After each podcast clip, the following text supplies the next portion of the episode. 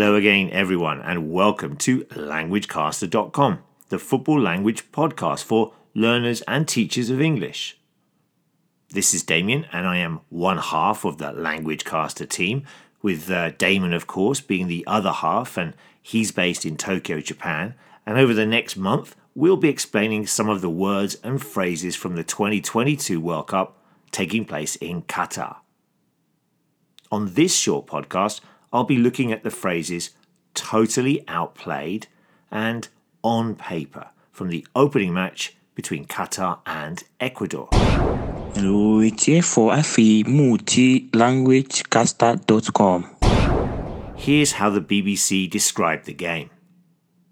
With Africa Cup of Nations champion Senegal and three time finalist the Netherlands to come, this looked like Qatar's easiest game on paper but they were totally outplayed.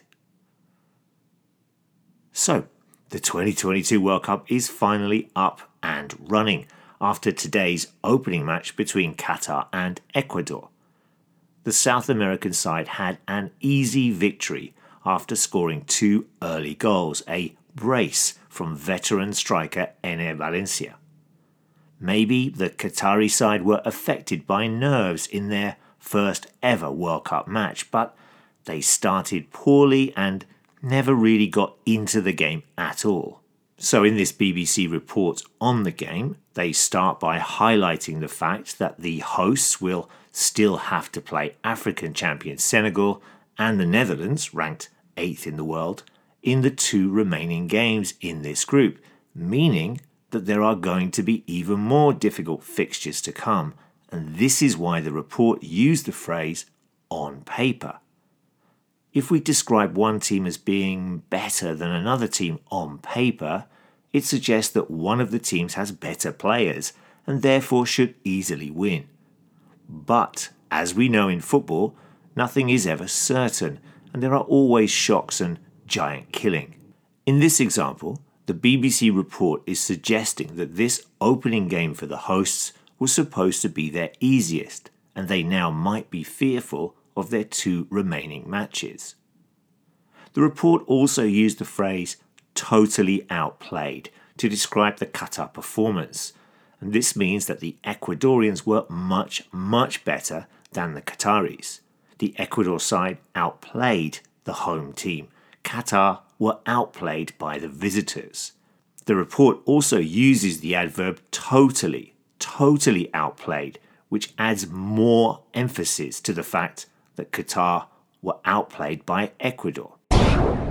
Hola a todos, estáis escuchando languagecaster.com. Now, if you want to ask any football language questions or simply say hello during the World Cup, then you can do so by adding a comment on our site here or by using our forum. You can also send us an email at admin at languagecaster.com and you can also look out for us on Facebook, Twitter, and Instagram. Okay, hi, I'm Gavin, and I'm a Wrexham and Wales fan. Uh, and you're listening to languagecaster.com. Yes, you are listening to Languagecaster, and that message was from a Wrexham fan, and he will be supporting Wales in this World Cup. It would be great to hear from anyone else who might like to share this message. You are listening to languagecaster.com. Don't forget there's a transcript to this short podcast and there's lots of vocabulary support which you can access by coming along to our site. We think it's a great resource for those learning and teaching the language. Okay, that's it for this, the first of our daily World Cup football language podcast. We looked at the phrases on paper and to be totally outplayed. We'll be back with some more World Cup football language tomorrow. Enjoy all the football, we'll get back to you soon. Bye bye.